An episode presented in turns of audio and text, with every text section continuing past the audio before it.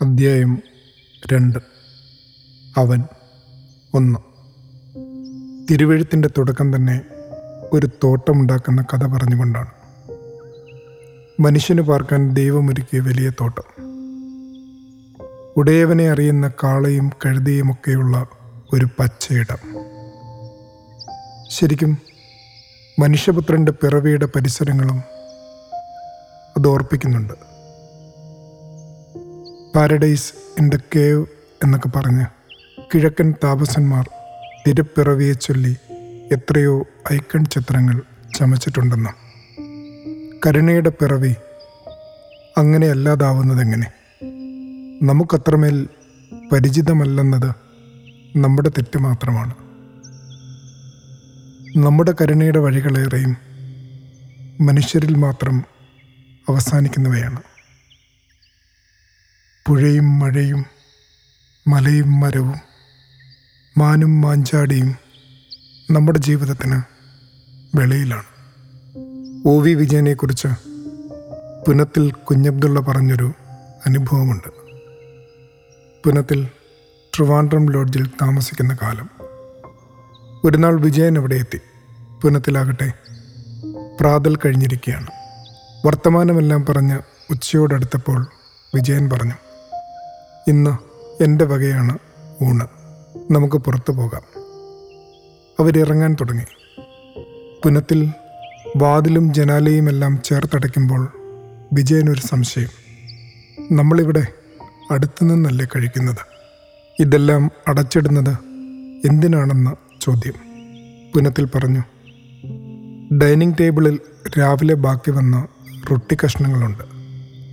പൂച്ചകൾ വന്ന് ശല്യം ചെയ്യും. ഒരു നിമിഷമെന്ന് പറഞ്ഞ് പുനത്തിലിന്റെ കയ്യിൽ നിന്ന് താക്കോൽ വാങ്ങി വിജയൻ അടച്ച വാതിൽ വീണ്ടും തുറന്നു.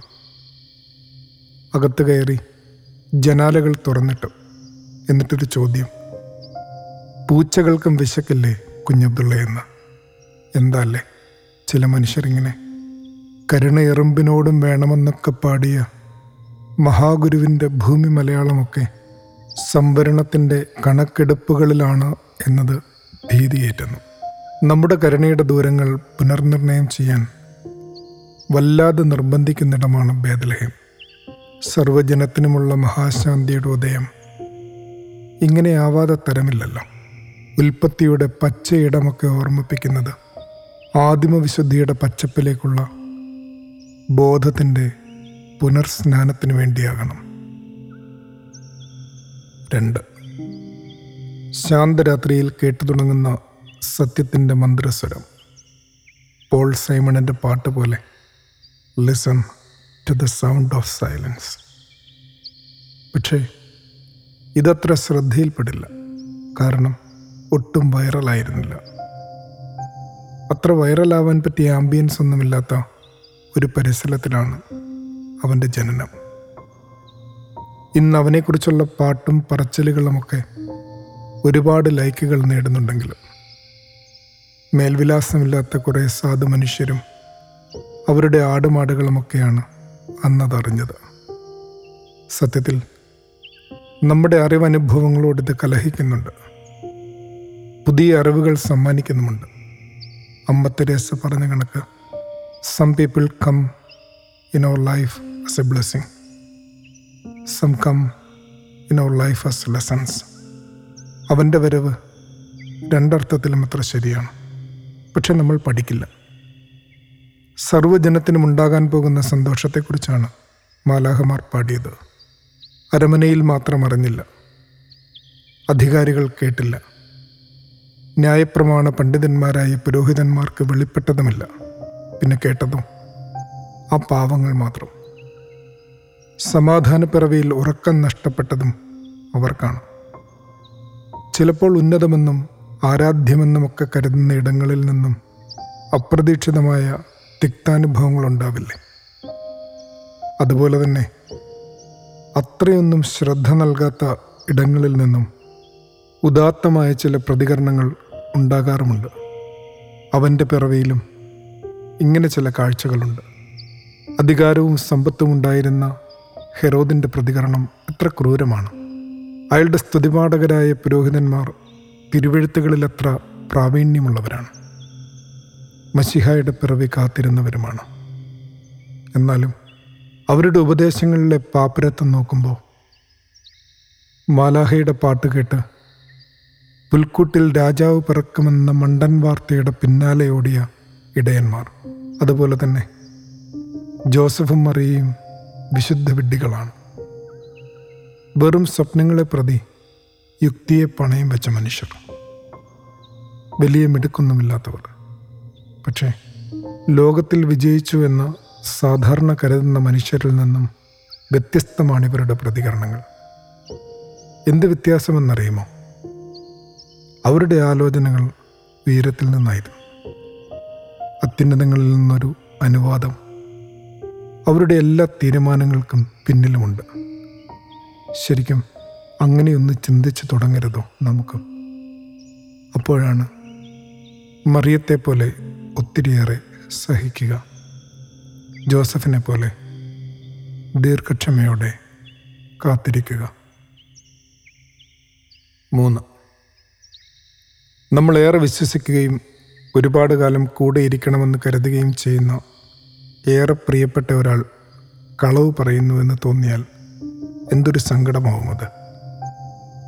അതങ്ങനെ പറഞ്ഞറിയിക്കാൻ പറ്റാതെ ഉള്ളിൽ തിങ്ങും. ജോസഫിനെ നോക്കുക. മറിയാൻ പറഞ്ഞത് അയാൾക്ക് വിശ്വസിക്കാനായില്ല. ആവില്ല. സങ്കടത്തിന്റെ തീഷ്ണതയിലും ഉടനടി അയാൾ പ്രതികരിച്ചില്ല. ഒരൽപ്പം കാത്തിരുന്നു. ക്ഷമയോടെ കാത്തിരിക്കുക അത്രയൊന്നും നിസ്സാരമല്ല. പ്രത്യേകിച്ചും എല്ലാം പെട്ടെന്ന് വേണമെന്ന് ശഠിക്കുന്ന ഈ കാലത്ത്. Greatest test in life is the patience to wait for the right moment എത്രമേൽ സങ്കടം ആര് നൽകിയാലും ഇത്തിരി നേരം കൂടി കാത്തിരിക്കുക എന്നല്ലേ പറയുക. സിറ്റ് വിത്ത് യുവർ സെൽഫ് കുറെ കൂടി വെളിച്ചമുള്ള ആലോചന പറഞ്ഞു തരാനായി ആരെങ്കിലും അടുത്തെത്തും. മനുഷ്യനോ മരങ്ങളോ പൂക്കളോ പൂമ്പാറ്റകളോ എന്തിനാ? ചിലപ്പോൾ ഒരു മാലാഹ പോലും വന്നെന്നിരിക്കും. വൈകാരിക തീവ്രതകളിൽ മയങ്ങിപ്പോകുന്ന നമ്മെ അതീത ബോധത്തിലേക്ക് അവർ ഉണർത്തുമെന്ന് ഉറപ്പാണ്. ശരിക്കും മാലാഹയുടെ ദർശനം കഴിഞ്ഞപ്പോൾ ജോസഫ് ഉറക്കമുണർന്നുവെന്നാണ് തിരുവെഴുത്ത്. എത്രമേൽ കൃപ നിറഞ്ഞ തീരുമാനമാണ് അയാളുടേത്. ഒരല്പം മാറി നിന്നതാണ് അയാളെ അതിനെ സഹായിച്ചത്. വേറിട്ട ദർശനം തെളിഞ്ഞത് അങ്ങനെയാണ്. എല്ലാ ഫീസ്റ്റുകൾക്കും മുമ്പേ ഒരു ഫാസ്റ്റിംഗ് കാലം വയ്ക്കുന്നത് ആഘോഷങ്ങൾ ആന്തരികതയിൽ തൊടാൻ വേണ്ടിയാണ്. മറിയാം ആദരിക്കപ്പെടേണ്ടവളെന്നും അവരുടെ മകൻ വളർത്തപ്പെടേണ്ടവനെന്നുമുള്ള ജോസഫിന്റെ ചരിത്രപരമായ തീരുമാനം എത്രയോ കൃപ നിറഞ്ഞതാണ്. ജീവിതത്തിന്റെ പ്രതിസന്ധികളിൽ പോലും ഉറക്കം നഷ്ടപ്പെടാത്ത ഈ മനുഷ്യൻ നമ്മുടെ അസ്വസ്ഥതകളെ നോക്കി എത്ര സൗമ്യമായിട്ടാണ് പുഞ്ചിരിക്കുന്നത്. നാല് അബ്ദുൽ ഗാഫർ ഗിലാനിയെക്കുറിച്ചൊരു കഥയുണ്ട്. ബാഗ്ദാദിലെ ഒരു ലേഡി ഡോക്ടർ അനുസരണയില്ലാത്ത തന്റെ മകനെ ഗ്ലാനിയുടെ അടുക്കൽ കൊണ്ടുചെന്ന് അവിടെ കുറേ കാലം നിർത്തണമെന്ന് അപേക്ഷിച്ചു. മകൻ നന്നായി അച്ചടക്കം പാലിച്ച് ഉത്തമ സ്വഭാവം നേടണമെന്നാണ് അമ്മയുടെ ആഗ്രഹം. ഗുരു ആദ്യം തന്നെ ചില ബുദ്ധിമുട്ടുകൾ പറയുന്നുണ്ട്. ഇവന് വീട്ടിൽ കിട്ടുന്ന പരിചരണവും ശ്രദ്ധയും ആഹാരങ്ങളും ഇവിടെ കിട്ടില്ല. പരിമിത സാഹചര്യങ്ങളിൽ കഴിയേണ്ടി വരും എന്നെല്ലാം പറഞ്ഞു. പക്ഷേ അതൊന്നും സാരമില്ല എന്ന് പറഞ്ഞ് അമ്മ അവനെ അവിടെയാക്കി മടങ്ങി. കുറേ ദിവസം കഴിഞ്ഞ് മകനെ കാണാൻ അവർ ആശ്രമത്തിലെത്തി. ഹൃദയഭേദകമായ കാഴ്ചയാണ് അവിടെ കണ്ടത്. പൊന്നുമകൻ പൊതുമൂത്രപ്പുര വൃത്തിയാക്കുന്നു. വലിയ മനോഭാരത്തോടെ അമ്മ ഗുരുവിനോട് പറഞ്ഞു അങ്ങൊരു ഉപകാരം ചെയ്യാമോ? ഈ മൂത്രപ്പുര വൃത്തിയാക്കാൻ ഞാൻ ഒരാളെ ഏർപ്പാടാക്കാം. ശമ്പളവും കൊടുത്തോളാം. ദയവായി എന്റെ മകനെ ഈ ജോലിയിൽ നിന്ന് ഒഴിവാക്കണം. ഗിലാനി ഒരു ചോദ്യം ചോദിച്ചു. അമ്മേ നിങ്ങളൊരു ഡോക്ടർ കൂടിയാണല്ലോ. നിങ്ങളുടെ സമീപത്തൊരു രോഗി വന്നാൽ രോഗിക്കാണോ? അതോ അവിടെ കൊണ്ടുവന്ന ആൾക്കോ നിങ്ങൾ മരുന്ന് കൊടുക്കുക? ആർക്കാണ് മരുന്ന് വേണ്ടതെന്നും അതിനുള്ള മരുന്ന് എന്തെന്നും നിശ്ചയിക്കുന്നത് നിങ്ങളല്ലേ? അങ്ങനെയല്ലേ എവിടെയും വേണ്ടത്? ശരിക്കും ഇത്തരമൊരു കടച്ചിൽ നമുക്കെല്ലാം കിട്ടാറുണ്ട്. പലരും ഒഴിഞ്ഞു മാറുകയാണ് പതിവ്. ആശ്രമങ്ങളൊക്കെ എത്ര നല്ല അച്ചാണ്. പക്ഷേ ഇപ്പോഴും എന്നിൽ അഹന്തയുടെ വർത്തമാനങ്ങളൊക്കെ വരാറുണ്ടെന്നാണ് ഏറെ അടുപ്പമുള്ളവരൊക്കെ പറയാറ്. സത്യത്തിൽ അടുപ്പമുള്ളവർക്ക് സ്വീകാര്യനാവുന്നതല്ലേ പ്രധാനം? അച്ഛന്റെ കുഴപ്പം കൊണ്ടല്ല. അതിലേക്ക് തന്നെത്താൻ വിട്ടുകൊടുക്കുന്നതിൽ ഞാൻ കാട്ടിയ ഉദാസീനതയുടെ ഫലം മാത്രമാണത്. സത്യമായും ഒരു പാകതയിലേക്കെത്താൻ എന്തുള്ളൊരുക്കം വേണം. സ്വയം വിട്ടു നിൽക്കുന്ന കാലം വേണം. ദൈവശാസ്ത്രങ്ങളൊക്കെ മാറ്റിവെച്ചാൽ ദൈവം പോലും തന്റെ മകനെ ഭൂമിയിലേക്ക് അയച്ച് വളർത്തിയത് എത്ര പരിമിത സാഹചര്യങ്ങളിലൂടെയാണ്. അവസാനത്തോളമുള്ള പരീക്ഷകളെ അതിജീവിക്കുന്ന ആത്മബലത്തിന് അതനിവാര്യമാണെന്ന് എല്ലാ മനുഷ്യപുത്രന്മാരെയും പഠിപ്പിക്കാനാണെങ്കിൽ തന്നെ. അഞ്ച്. ഉയരങ്ങളിൽ നിന്നും ആലോചന സ്വീകരിച്ച് സ്വയം തിരുത്തിയ ജ്ഞാനികളുടെ കഥ അറിയാമല്ലോ കൊട്ടാരം അവരെ പ്രലോഭിപ്പിച്ചില്ല. അതിലും ഉന്നതമായൊരു ബന്ധമാണ് അവർ നിലനിർത്തിയത്. ഇത് സ്വയം തിരുത്തുന്നതിൽ നിന്ന് അവരെ തടഞ്ഞില്ല. ഹെറോദാവിന്റെ അടുക്കൽ മടങ്ങിപ്പോകണമെന്ന് സ്വപ്നത്തിൽ അരുളപ്പാടുണ്ടായി. അവർ വേറെ വഴിയായി സ്വദേശത്തേക്ക് മടങ്ങിപ്പോയി എന്നാണ് തിരുവെഴുത്ത്. തിരുത്ത് നമുക്കേറെ ഇഷ്ടമാണ്. സ്വയമല്ല മറ്റുള്ളവരെ. ഇളയിടമാഷ പറഞ്ഞ കഥ രസകരമാണ്. കവിയും വിമർശകനും പത്രാധിപനുമായിരുന്ന എൻ വി കൃഷ്ണവാര്യർ ആര് കവിത അയച്ചാലും തിരുത്തുമായിരുന്നു. ഒരിക്കൽ കവി അയ്യപ്പ പണിക്കർ അദ്ദേഹത്തിനൊരു കത്തയച്ചു. അതിങ്ങനെയാണ്. കവിത അയക്കുന്നു. കൂടെ ഫോട്ടോയും. ഒപ്പം അടിയിലൊരു കുറിപ്പുമുണ്ട്. ദയവായി ഫോട്ടോ തിരുത്തരുത്. സ്വന്തം വഴികളെ തിരുത്താൻ മറക്കുന്ന നമുക്ക് പറ്റിയ കഥയാണിത്. ആറ്. ഇങ്ങനെ പറഞ്ഞാൽ കേൾക്കാത്ത മനുഷ്യരായി നാം എത്ര കാലം പോകും? മനുഷ്യരെ കേൾക്കാനാകാതെ നീ എങ്ങനെയാണ് ദൈവത്തെ കേൾക്കുക? സ്നേഹം പിറന്നെടുത്ത് എത്രയോ സംഭാഷണങ്ങളുണ്ട്. മാലാഹമാരുടെ സദ്വർത്തമാനങ്ങൾ മനുഷ്യരുടെ പരസ്പരമുള്ള സമാശ്വാസങ്ങൾ ആലിംഗനങ്ങൾ കരം ചേർത്ത് പിടിക്കൽ അങ്ങനെ എത്ര സുവിശേഷങ്ങളാണ് പിറവിക്കാലത്തുള്ളത്? ഇക്കാലം തന്നെ മംഗളവാർത്തയുടേതാണ്. റൂമി പറഞ്ഞ കഥയുണ്ട്. പ്രായാധിക്യം മൂലം കേൾവി നഷ്ടപ്പെട്ട ഒരു മനുഷ്യൻ. എന്നാൽ തനിക്കെല്ലാം കേൾക്കാമെന്ന മട്ടിലാണ് അയാൾ നടക്കുക. ഒരു ദിവസം തൊട്ടയൽവാസി രോഗബാധിതനായ വിവരമറിഞ്ഞ് അയാളെ സന്ദർശിക്കാൻ ആഗ്രഹിച്ചു. പക്ഷെ ഒരു ഭയം. രോഗിയായ മനുഷ്യന്റെ പതിഞ്ഞ സംസാരം എത്രമാത്രം തനിക്ക് കേൾക്കാനാവും? ഒരു വഴി കണ്ടെത്തി. ചില ചോദ്യങ്ങളും അതിന് സ്വാഭാവികമായി വരാവുന്ന ഉത്തരവും മനസ്സിൽ കരുതിക്കൊണ്ട് പോവുക. ആദ്യ ചോദ്യം ഇങ്ങനെയാകാം. താങ്കൾക്കിപ്പോൾ എങ്ങനെയുണ്ട്? ദൈവകൃപയാൽ സുഖപ്പെട്ടു വരുന്നു എന്നാവും ഉത്തരം. അത് നന്നായി. ദൈവം കാത്തുവെന്ന് താൻ അതിന് മറുപടി പറയും. പിന്നെ എന്ത് കഴിച്ചുവെന്ന് ചോദിക്കാം? ഇത്തിരി സൂപ്പ് കഴിച്ചുവെന്ന് അയാൾ പറയുമായിരിക്കും. വളരെ നല്ലത് എന്ന് മറുപടി പറയാം. പിന്നെ ആരാണ് ഡോക്ടർ എന്ന് ചോദിക്കാം. സമീപത്തുള്ള ഏതെങ്കിലും ഡോക്ടറുടെ പേര് പറയുമായിരിക്കും. ഏറ്റവും നല്ലത് അയാളേറെ കഴിവുള്ള ആളാണെന്ന് പറഞ്ഞ് തിരികെ പോരുകയും ചെയ്യും. ഇങ്ങനെ നിശ്ചയിച്ച് ബദിരനായ മനുഷ്യൻ തന്റെ കുറവറിയിക്കാതെ തികഞ്ഞ നാട്യത്തോടെ അയൽക്കാരന്റെ വീട്ടിലെത്തി. രോഗിയായ വൃദ്ധന്റെ കട്ടിലിന് സമീപമിരുന്ന് അയാൾ ചോദ്യങ്ങൾ ആരംഭിച്ചു. താങ്കൾക്കിപ്പോൾ എങ്ങനെയുണ്ട്? അസുഖത്തിന്റെ കാഠിന്യം കൊണ്ട് രോഗി മറുപടി നൽകിയത് ഇങ്ങനെയാണ്. ഞാൻ മരിക്കുകയാണ്. ദൈവത്തിന് സ്തുതി എന്ന് ഇദ്ദേഹം മറുപടി പറഞ്ഞു. പിന്നെ എന്താണ് കഴിച്ചത്?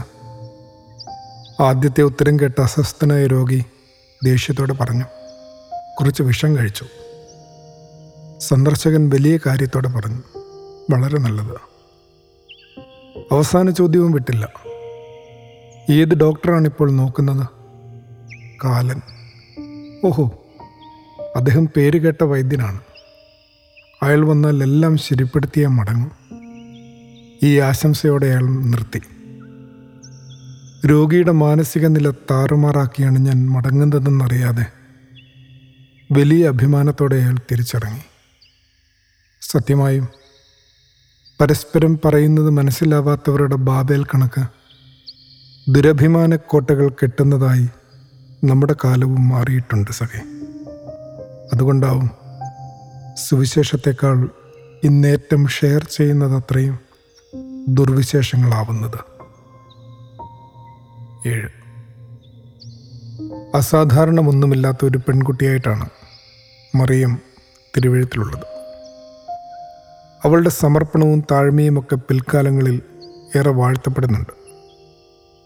എന്നാൽ ക്രിസ്തീയ ചരിത്രത്തിന്റെ പ്രാരംഭ നിമിഷത്തിൽ അവളും ദൈവവും മാത്രമറിയുന്ന രഹസ്യത്തെ പ്രതി അവളേറ്റ അപമാനം നിസ്സാരമല്ല. ഹൃദയത്തിലൂടെ ഒരു വാൾ എന്ന സദൃശ്യത്തിലാണ് തിരുവഴുത്തതിനെ സംഗ്രഹിക്കുക. കുത്തുവാക്കുകളും ആക്ഷേപങ്ങളും ഒളിഞ്ഞും തെളിഞ്ഞും കിട്ടിയിട്ടുണ്ടാവും. അകമെത്ര നൊന്തിരിക്കാം. അവളുടെ മകനും പൊതിഞ്ഞു വെച്ച നോവുകൾ എത്രയായിരിക്കും? പക്ഷേ വല്ലാതെ അത്ഭുതപ്പെടുത്തുന്ന ഒന്നുണ്ട്.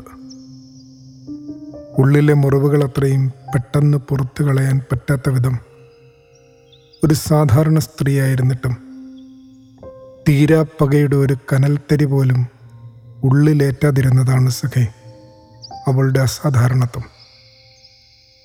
സത്യത്തിൽ ദൈവം തന്നെ അവൾക്കൊപ്പമാണ്. എന്നിട്ടും അവളെന്തി ഒരു പ്രതികാരത്തിനും മുതിർന്നില്ല.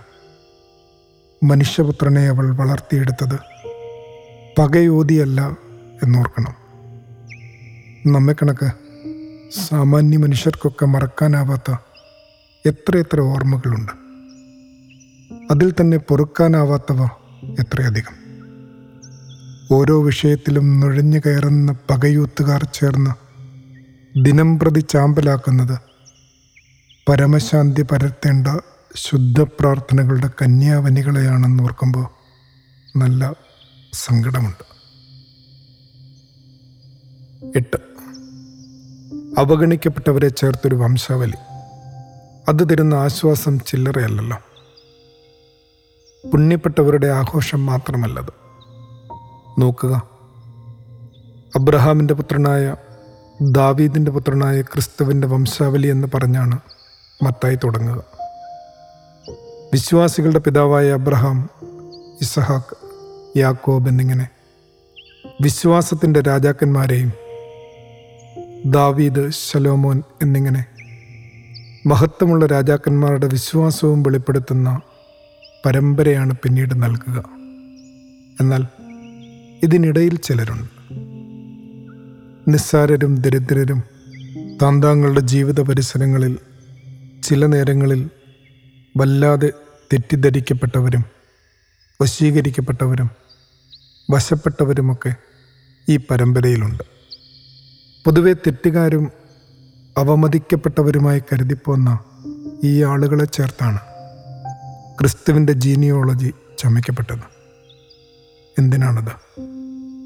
സത്യമായും നാം പിന്നിട്ട നോമ്പ് നാളുകൾ ധ്യാനിക്കണം. അതിൽ അബ്രഹാം പിതാവിനെ പോലെ തീഷ്ണ വിശ്വാസത്തോടെ നിന്ന ദിനങ്ങൾ മഹാനായ ദാവിദിനെ പോലെ ധീരമായി പോരാടിയ ദിവസങ്ങൾ സലോമോന്റെ ജ്ഞാനത്തിൽ ഉറച്ചു നിന്ന ദിനങ്ങൾ ഇതിനിടയിൽ എത്രയോ വീഴ്ചകൾ. സ്വയം കാണാനാവാത്ത വിധം അജ്ഞതയും അലസതയും കൊണ്ട് മൂടുപടമിട്ട ദിവസങ്ങൾ. എന്നിട്ടും താമാറിനെ പോലെ ഉടമ്പടി ഓർമ്മിക്കുന്നുണ്ട്. രൂത്തിനെ പോലെ സ്നേഹിച്ചിട്ടുണ്ട്. റാഹാബിനെ പോലെ സമയോചിതമായി പെരുമാറിയിട്ടുണ്ട്. വികാരം ജനിപ്പിച്ച ബർഷബയിൽ നിന്ന് വിവേകം ജനിച്ചിട്ടുണ്ട്. സത്യമായും ഇതെല്ലാം ചേർന്നിട്ടാണ് ക്രിസ്തു പിറക്കുന്നത്. ശരിക്കും അത് തരുന്ന ആശ്വാസം ഒട്ടും ചെറുതല്ലല്ലോ. ഒൻപത്. മതപരിസരങ്ങളിൽ നിന്നൊക്കെ വല്ലാതെ അകറ്റി നിർത്താൻ പ്രേരിപ്പിക്കുന്ന വാർത്തയും സംവാദങ്ങളും പെരുകുന്നു. പ്രതീക്ഷിച്ച ഗുണാനുഭവങ്ങൾക്ക് പ്രതിലോമകരമായ അനുഭവങ്ങൾ വർദ്ധിക്കുമ്പോൾ നീ വല്ലാത്തൊരു ആത്മസംഘർഷത്തിൽ പെട്ടുപോകാനിടയുണ്ട്. തർക്കങ്ങൾ സമരങ്ങൾ അപവാദങ്ങൾ എന്നിങ്ങനെ പലതുണ്ടല്ലോ ഉലയ്ക്കാൻ. എന്ന് കരുതി പെട്ടെന്നങ്ങ് വിട്ട് കളയേണ്ടതല്ല മതം. നോക്കുക. പുരോഹിതൻ സക്കറിയായും ഏലിശബായുമൊക്കെ എന്തിനാ? അമ്മ മറിയം വരെ എത്രമേൽ മതാനുസാരികളായിരുന്നു. അവരിൽ നിന്നാണ് സത്യവും സത്യത്തിന് സാക്ഷി പറയുന്നവനും പിറവിയെടുത്തത്. ദേവാലയങ്ങളോടും ആരാധനകളോടും ചേർന്ന് ജീവിക്കുന്ന മനുഷ്യരിൽ സൽഫലങ്ങൾ ഉണ്ടാവുകയില്ല എന്ന് ആരും വാശി പിടിക്കരുത്. ക്രിസ്തു ഉരുവായത് തികച്ചും മതബദ്ധമായി ജീവിച്ച ഒരു കന്യകയിൽ നിന്നാണ്. ഒന്ന് ഗൗരവമായിട്ടെടുത്താൽ ക്രിസ്തു ഉരുവാകുന്ന ആഴത്തിലേക്ക് നിന്റെ മതജീവിതം നിന്നെ നയിക്കാതിരിക്കില്ല. ആത്മാന്വേഷണത്തിന്റെ വാതിൽ തുറക്കാതിരിക്കില്ല. എല്ലാത്തിനുമുള്ള ഉത്തരമല്ല ചോദ്യങ്ങൾ നിന്നിൽ നിന്നുണ്ടാകാത്തതിലാണ് നീ ഭാരപ്പെടേണ്ടത്. ഞാനാര്? എന്തിന്? എന്നിങ്ങനെ കുറേ ചോദ്യങ്ങളില്ലാതെ എങ്ങനെയാണടോ? ഞാൻ കർത്താവിന്റെ ദാസി. നിന്റെ ഹിതം പോലെ എനിക്ക് ഭവിക്കട്ടെ എന്നൊക്കെ പറയാനാവുക. നിഷേധങ്ങൾക്ക് മുമ്പ് നിയോഗങ്ങൾക്ക് കൂടി ഇടം കണ്ടെത്താൻ നമുക്ക് കഴിയുന്നതും അപ്പോൾ മാത്രമാവും. പത്ത്. പൈതല യേശുവിനെയും കൊണ്ട് അമ്മയപ്പന്മാർ പോകുന്ന സന്ദർഭം. യാഗാർപ്പണത്തിനാണ് ദേവാലയത്തിലേക്ക് എത്തുക അവിടെ ശിമിയോൻ എന്നൊരു വയോധികനുണ്ട്. നീതിമാനും ഇസ്രയേലിന്റെ ആശ്വാസത്തിനായി കാത്തിരിക്കുന്നവനുമെന്നാണ് തിരുവഴുത്തിലെ വിശേഷണം. ക്രിസ്തുവിനെ കാണും മുമ്പേ മരണപ്പെടില്ല എന്നൊരനുഗ്രഹം ലഭിച്ച മനുഷ്യൻ. അയാൾ ആത്മനിയോഗത്താൽ ദേവാലയത്തിൽ വെച്ച് ഉണ്ണീശോയെ കൈകളിലെടുത്ത് പാടി. ഇപ്പോൾ നാഥ തിരുവചനം പോലെ നീ അടിയനെ സമാധാനത്തോടെ വിട്ടയക്കാണ്. നിന്റെ രക്ഷ എന്റെ കണ്ണുകൾ കണ്ടിരിക്കുന്നു. അപ്പോൾ ദേവാലയത്തിൽ മറ്റൊരാൾ കൂടി ദൈവത്തെ വാഴ്ത്തിപ്പാടി. ഏറെ വയസ്സ് ചെന്നവളായ ഹന്ന എന്നൊരു ഭക്തവൃദ്ധ. ശരിക്കും പിറന്ന കാലം മുതൽക്കേ അവൻ മനുഷ്യരിൽ സമാധാനം നിറയ്ക്കുന്ന കാഴ്ച എത്ര അതിശയകരമാണ്. ഇന്നും എത്രയധികമുണ്ട്. ദേവാലയങ്ങളിലും മനുഷ്യാലയങ്ങളിലും ഒരിറ്റ് ശാന്തി കൊതിക്കുന്നവർ. നോക്കുക പിച്ച വെച്ച് നടക്കും മുമ്പേ ശാന്തി പകർന്നവനെയാണ് നാം അനുഗമിക്കുന്നുവെന്ന് അവകാശപ്പെടുക. എന്നിട്ടും സമാധാനക്കേടിന്റെ അപ്പസ്തോലന്മാരായി നാം മാറിപ്പോകുന്നുണ്ടോ? ദൈവാശ്രയമുള്ള ഈ വയോധികർക്ക് സ്വാസ്ഥ്യം ലഭിച്ചപ്പോൾ തിരുപ്പിറവി അസ്വസ്ഥമാക്കിയവരെ നാം മറക്കരുത്. വചനം ജഡം ധരിച്ച് മനുഷ്യരുടെ ഇടയിൽ പാർത്തപ്പോൾ ഉറക്കം കിട്ടത് അധാർമികതയുടെ വൻ കോട്ടകളിലാണ് സത്യമായും നാം എവിടെയാണ് സ്വയാശ്രയത്തിന്റെ ഗർവിൻ തുമ്പുകളിലോ അതോ ദൈവാശ്രയത്തിന്റെ ശാന്തി തീരങ്ങളിലോ നാം എവിടെയായിരിക്കണം? അതും പിന്നീട് അവന്റെ ബാല്യ കൗമാരങ്ങൾ പറഞ്ഞു തരുന്നുണ്ട്. പിതാവിന്റെ ഭവനത്തിലായിരിക്കുന്നത് നല്ലത് എന്ന് അവൻ തന്റെ അമ്മയോട് പറഞ്ഞ വാക്ക് ഓർമ്മിച്ചെടുത്താൽ മതി. അതിന് ഉത്തരം ലഭിക്കും.